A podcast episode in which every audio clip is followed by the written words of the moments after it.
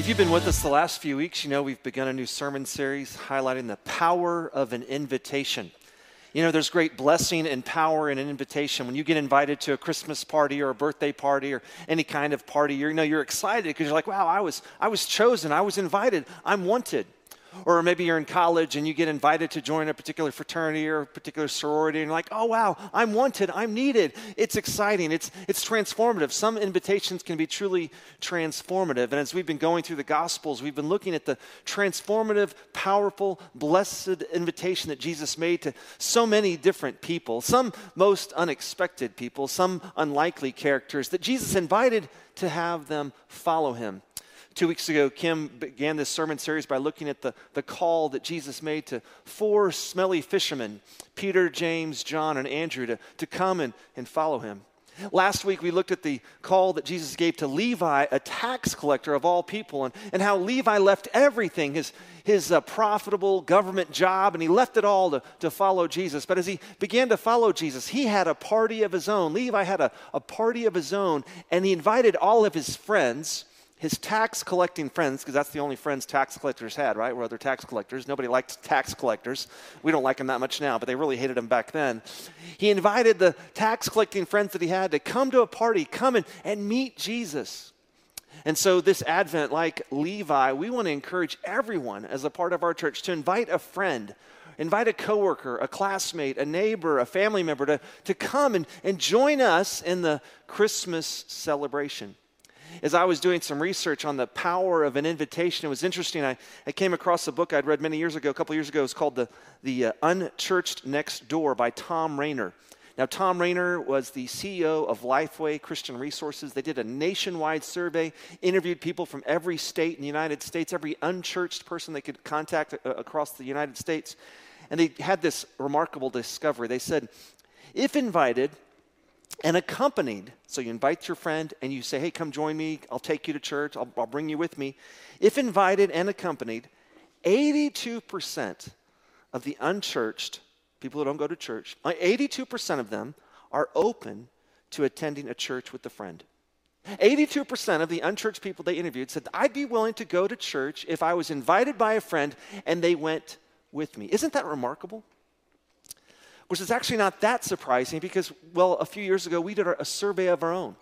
We interviewed all of the new members who joined our church over a three-year period, and we asked each one of them, what was it that brought you to First Presbyterian Church? Was it our webpage, which is a pretty good webpage? Was it some of the billboards we've done? Was it some mailers we've done? ninety-nine percent of the people, in fact, everyone except one person, said they came to our church because someone personally invited them. Still today, the most effective way to get someone to come to church, to join us in worship, to be a part of the body of Christ here at First Pres is through personal invitation. And we want to do all that we can to, to invite others to, to join us. Again, this week as I was doing some research on in, the importance of invitation, I came across this little comic strip I'd like to share with you. It's kind of funny. Church office. If telemarketers call, invite them to church. They'll probably quit calling. If you keep inviting them, they say, hey, you know, I'm trying to sell you. So, oh, no, well, you come to church and we'll talk about it. You know, they probably won't come. But, but you know, we need to do all that we can to reach out to everybody we can. Because as we read the Gospels, we can see that Jesus, well, he reached out to everyone, all kinds of people. The people that the religious elite thought that, that were very far from God, those are the kinds of people that, that Jesus sought out, invited them to come and follow him, invited them and reached out to let them know that God loves them. To see what I'm talking about, please turn in your Red Pew Bibles uh, to the Gospel of John, chapter four. The Gospel of John, chapter four, beginning with verse one. It may be found on page eleven thirty-one of your Red Pew Bible. I would really encourage you to take that Red Pew Bible. You're going to want to follow along. As I, I read kind of a long text, and as I'm reading uh, the text, I'm going to take breaks in the middle to kind of help illuminate maybe what the text is saying. But John, chapter four, verses one to forty-two, found on page eleven thirty-one of that Red Pew Bible. But before we read God's Word, before I read God's Word, let's call upon His Holy Spirit to guide us in the reading and preaching of His Holy Word. Please join me as we pray.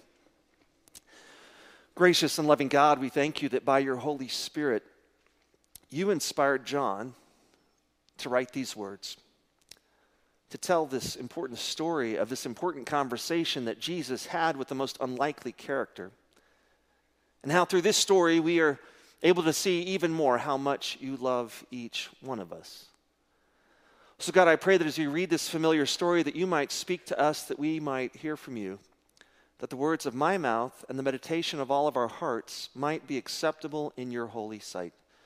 Through your Son's precious name we pray, and all God's people said, amen. John chapter four, beginning with verse one, listen to God's word.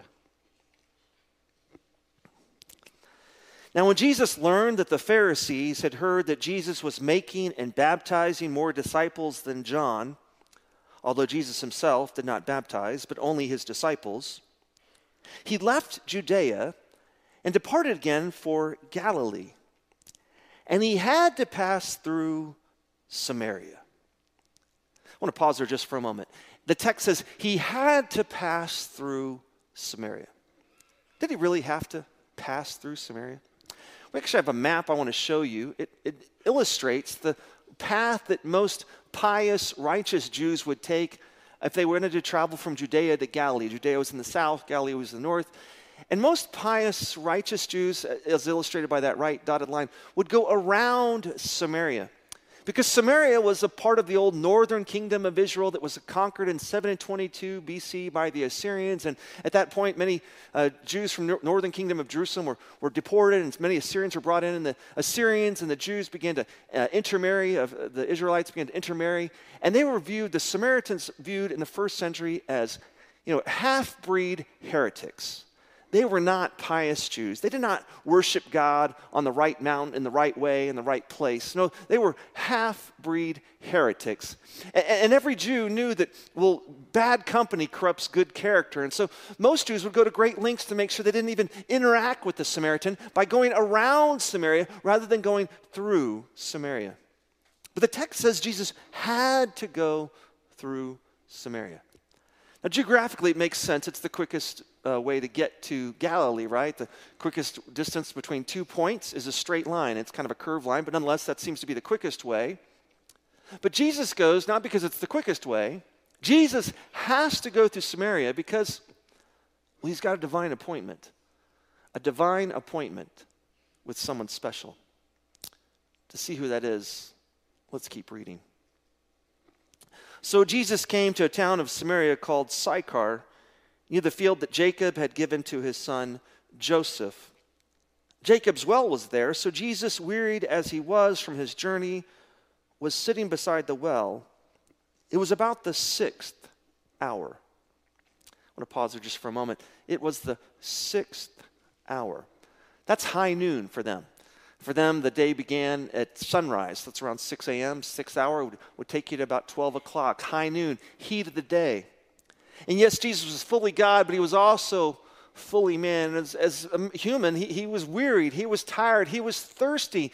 And so he sits down at Jacob's well, waiting for a drink, but also waiting to meet someone that he wants to give something to. To see who that person is, let's continue reading our text. A woman from Samaria came to draw water.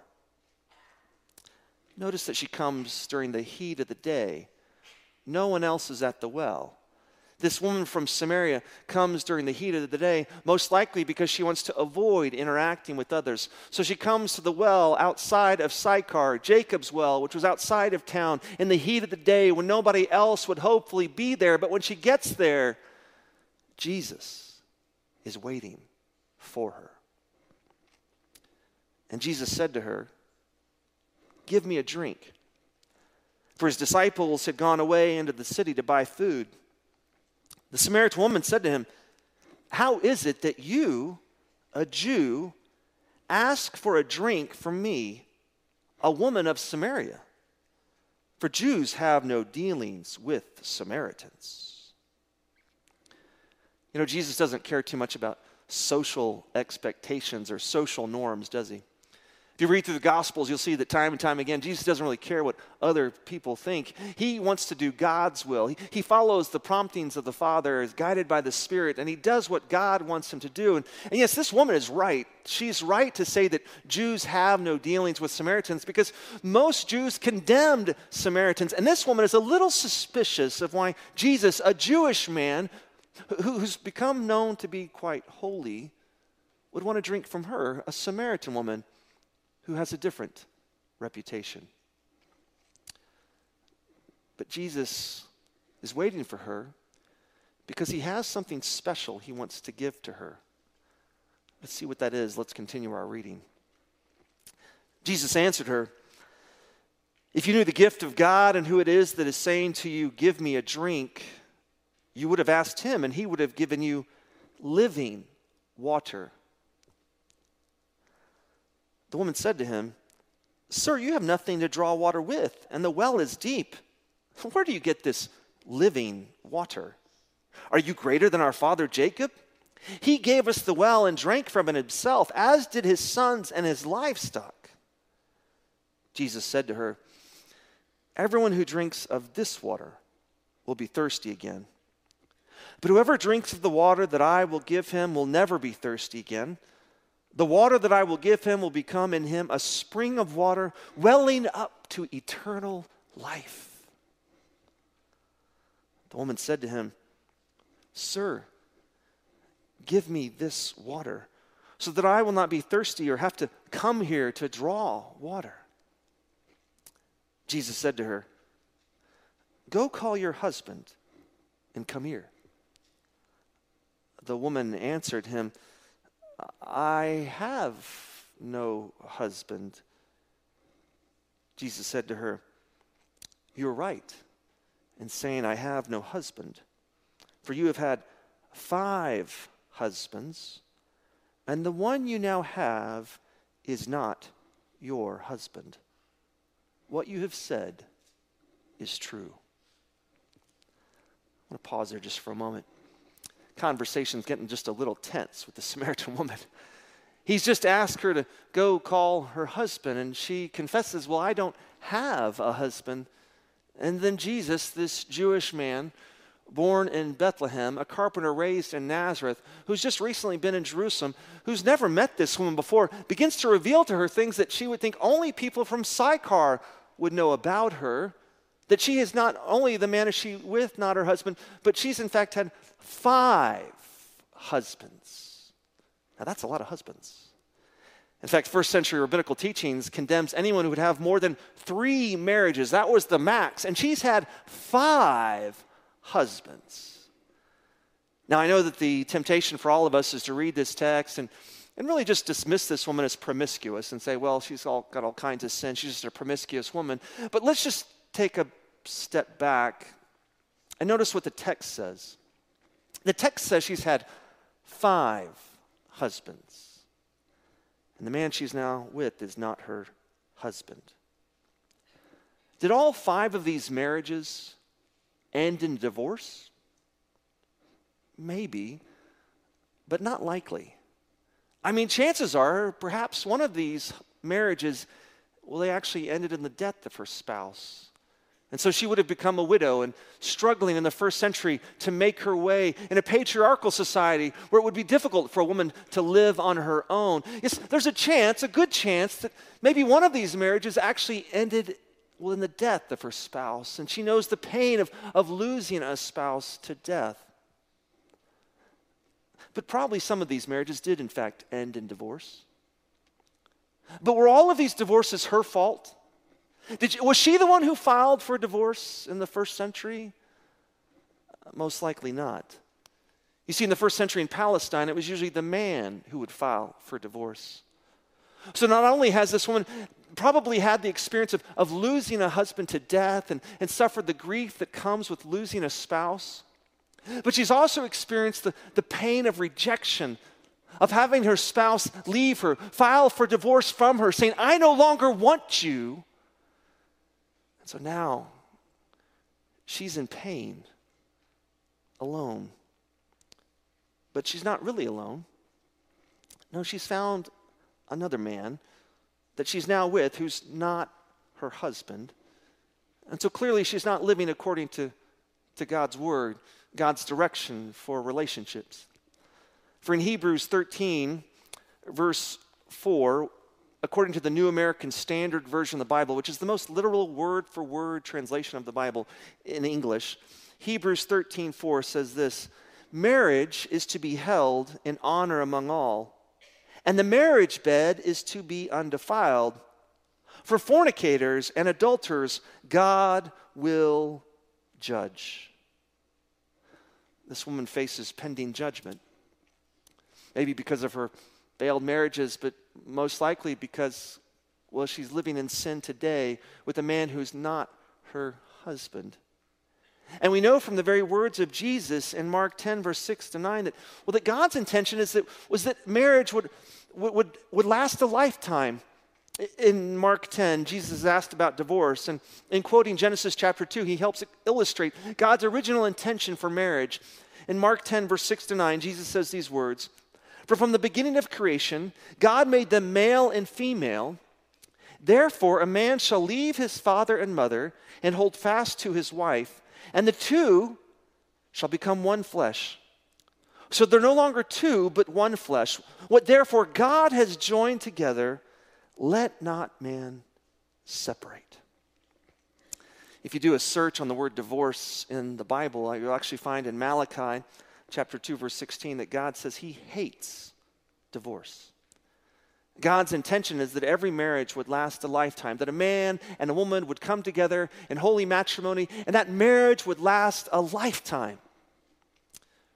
But in Jesus' day, in this woman's life, many of her marriages didn't last a lifetime, did they? Now, I know there are many different reasons for divorce, and as one who does many weddings, you know, I counsel couples before they get married, and I've, I've done weddings that have actually ended in divorce. But I can tell you this, every time I do premarital counseling, every time I do a wedding, every bride and every groom has every intention of, of staying married for a lifetime.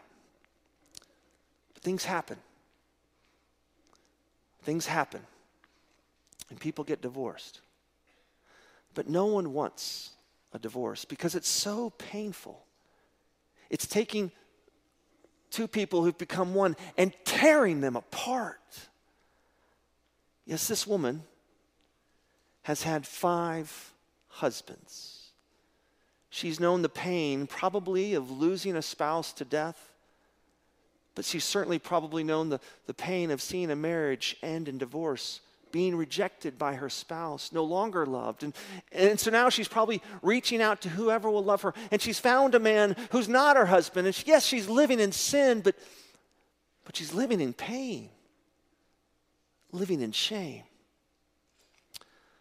But notice, notice in our text that while she comes to this well to be alone, to avoid the gossip of other women who in the town probably talk about the woman who's had five husbands and the man she's now with is not her husband. She makes every effort to, to avoid the women. She goes to the goes to the well that's outside of Sychar. In fact, some archaeologists have done some digging in the city of Sychar, and they've actually discovered that there was a well inside the town.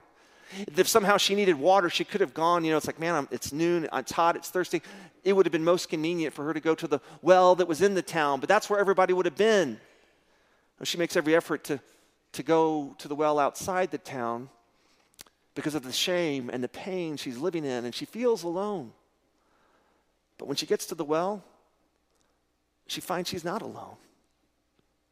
Now, God doesn't abandon us. her or us in our sin. God has sent his son, Jesus, to love us in spite of our sin.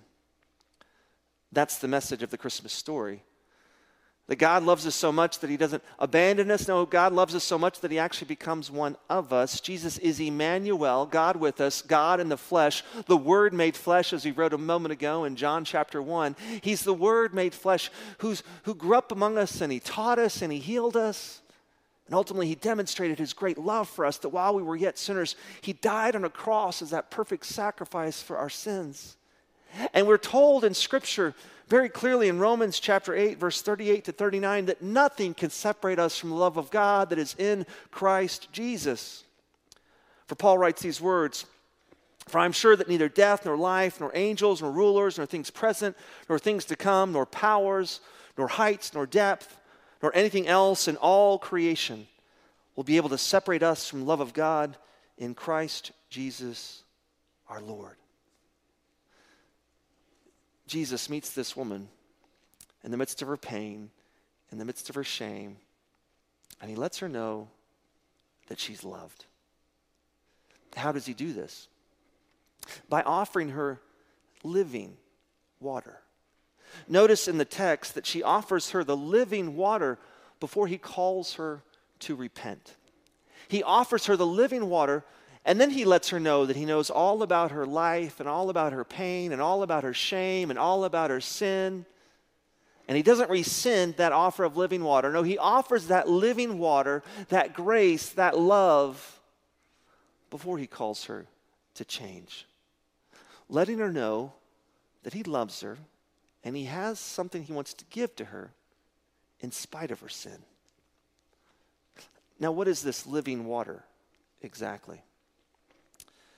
Well, Jesus uses the term later in the Gospel of John. In John chapter seven, verses thirty-seven to thirty-nine, he talks about living water. When it says this, John seven, verse thirty-seven to thirty-nine, "On the last day of the feast, the great day, Jesus stood up and cried out, 'If anyone thirsts, let him come to me and drink. Whoever believes in me, as the scripture has said, out of his heart will flow rivers of living water.'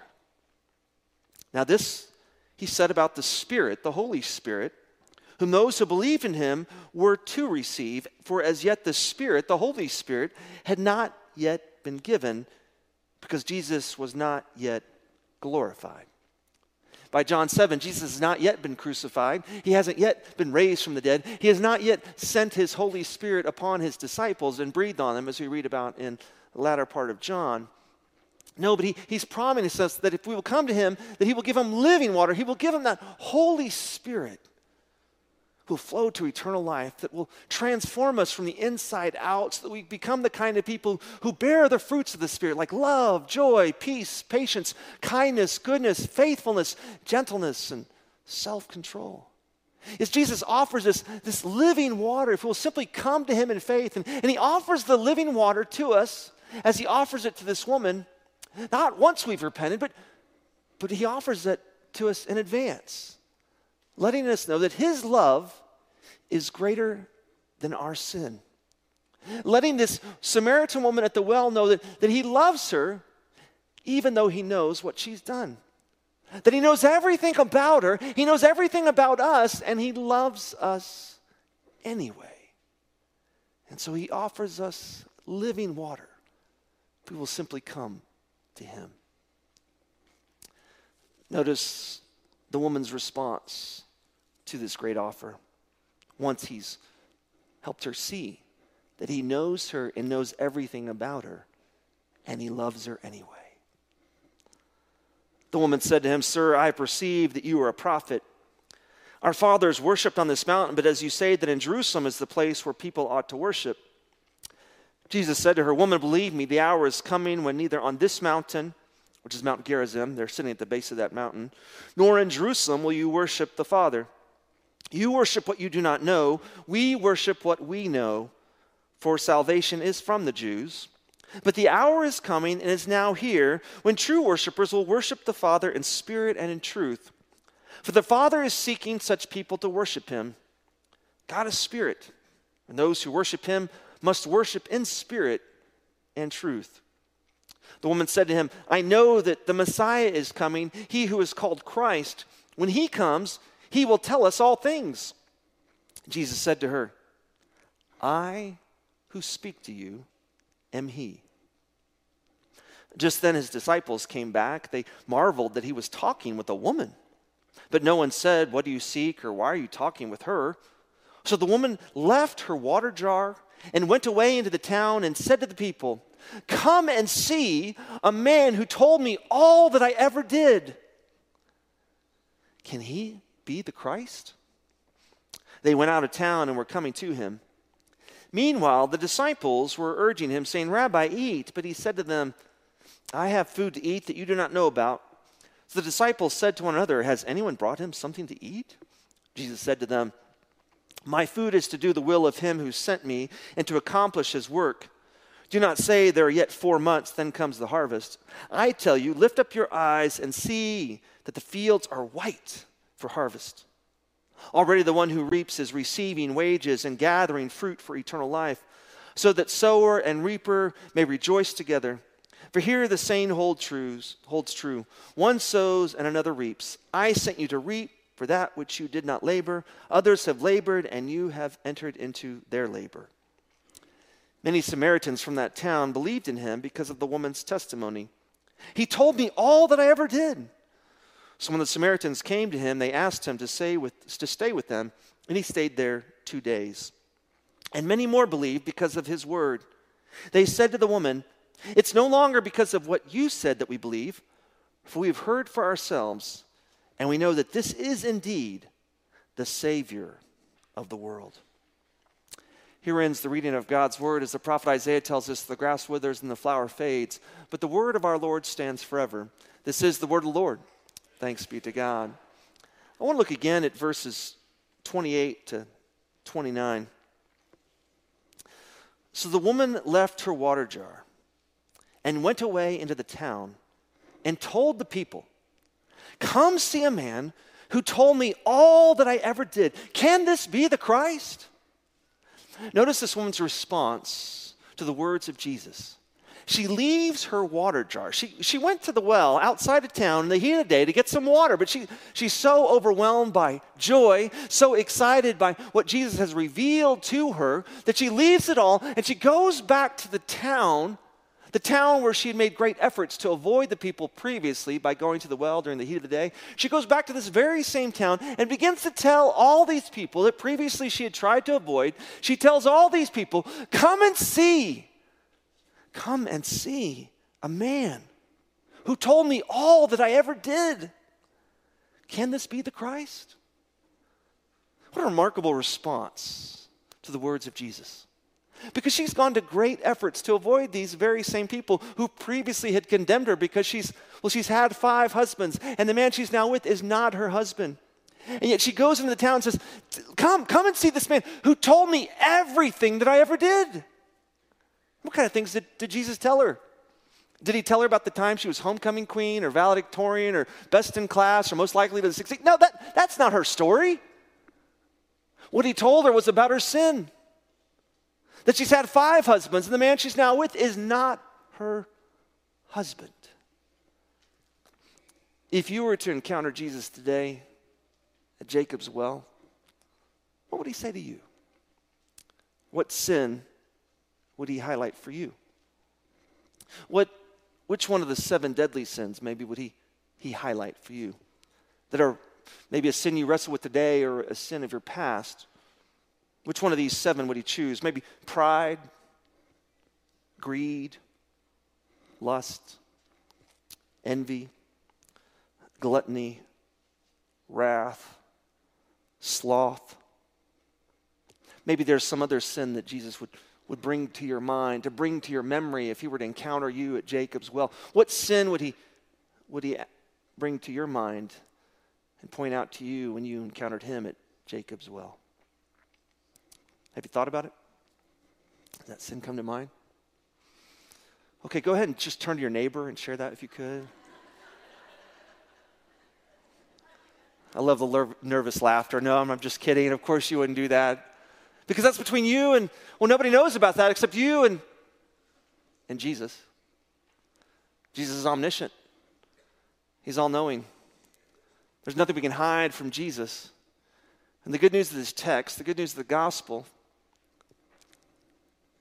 is that Jesus, he knows everything about us. He knows all about our sins, our past and our present sins. And he loves us anyway. We have never been unloved. Now, how can we be so sure? How can we be so sure that if Jesus knew my sin or your sin, maybe some of our sins are worse than the Samaritan woman's sin? What if Jesus, how can we be so sure that Jesus, who knows everything, still loves me in spite of my sin? How can we be so sure that Jesus knows everything about me, even my sin, and he loves me anyway? How do I know that Jesus loves me? Well, my son is named John because John's my favorite book in the Bible. John the Baptist is one of my favorite characters. And if you're not sure whether or not Jesus loves you, I would encourage you after this service to read the rest of John's gospel. Because as you read through the story of John's gospel, you're going to see that in John fifteen, after Judas has gone away and left the upper room to go and betray Jesus, Jesus says to his disciples that there is no greater love than this, than a man who is willing to die for his friends. Jesus is predicting his own death. And as you read the story, you'll see that, yes, Judas betrays Jesus, and, and Peter denies knowing Jesus three different times, and all of his disciples scatter in fear, and, and Jesus is ultimately flogged, and he's crucified on a cross like a common criminal. He who was without sin suffered on a cross for all of our sins, and there's no greater love than that. Jesus lets us see at the cross that his love for us is greater than our sin. For as he dies on the cross with his final words in the Gospel of John, chapter nineteen, he says, "It is finished." Letting us know that the death of Jesus on the cross was not happen chance. It wasn't simple circumstance. It wasn't just bad luck. No, it was all a part of God's divine plan, so that our sins could be atoned for, so that God could communicate clearly just how much he loves us. Not this much. This much. Unconditionally, sacrificially. Yes, the gospel helps us see that we have never been unloved. You know, about a month ago, Michael W. Smith, who's one of my favorite musicians, came to town, and he's, he performed at the Emerald Globe News Center, and I know he's like in his sixties, but man, he can still play the keys like nobody and sing amazing songs, and just had great excitement, great passion. And I was really grateful to be at the concert. I saw some of you there, but it was also grateful to be there because he actually sang one of my favorite songs. It's called "Never Been Unloved." It's a great song. You might look it up later, but here, just listen to some of the lyrics of this song. He says, "I have been unfaithful. I have been unworthy. I have been unrighteous. And I have been unmerciful. Unaware, I have been unfair. I've been unfit for blessings from above. But even I can see the sacrifice you made for me to show that I have never been unloved. For God so loved the world. For God so loved the world that he gave his only begotten son, that whoever believes in him shall not perish but have everlasting life." That's the good news of the Christmas story. That God doesn't abandon us in our sin. No, he, he becomes one of us to communicate to us so clearly just how much he loves us, that he wants to be with us, that he wants to offer us living water that will spring up into eternal life as we come to him in faith. The Holy Spirit takes residence in our lives, and we are no longer slaves to sin. We can live as slaves to righteousness, guided by the Spirit, bearing the fruits of the Spirit of love and joy and peace and patience and kindness and goodness and faithfulness and gentleness and, and self-control, as we're Spirit-led, as the love of God flows through us to others. That's exactly what happens to this Samaritan woman at the well. Notice her response to Jesus' words. She goes back to the town where people were talking about her and gossiping about her. And she goes back to a town where she despised the, the way they treated her. And she goes back to the town and says, "Come and see. Come and see this man who knows everything about me and about you. And he loves us anyway. Come and see." Who will you invite to join us this Christmas to say, "Come and see"? Come and see this Christmas Eve. Come and see that person. Come and see this man who, who knows everything about us, and he loves us anyway.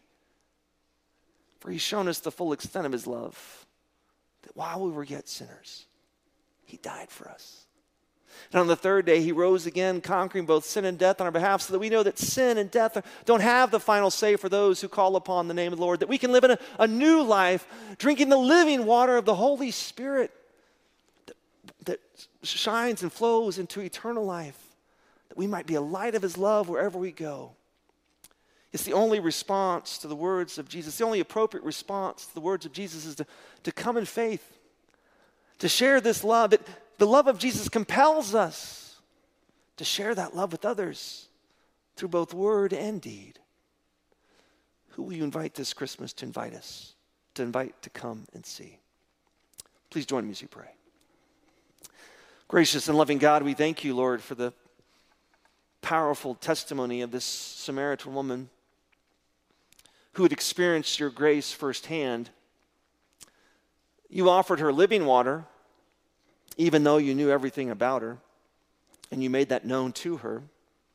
But you didn't rescind that offer. No, you, you continued to reach out to her, and, and she could see that you revealed to her that you are the Messiah, you are the Christ, you are the Savior of the world. And so in gratitude, she went back to the town, compelled by your love to tell others about this man who, who told her everything she ever did and who loves us anyway. Lord, help us to be bold like this Samaritan woman was, and inviting our friends and our coworkers and our classmates and our neighbors and our loved ones to join us this Christmas Eve, to come, to come and see this man who knows everything about us and he loves us anyway. We pray this in the strong and precious name of your Son, who is the Christ, and all God's people said, amen.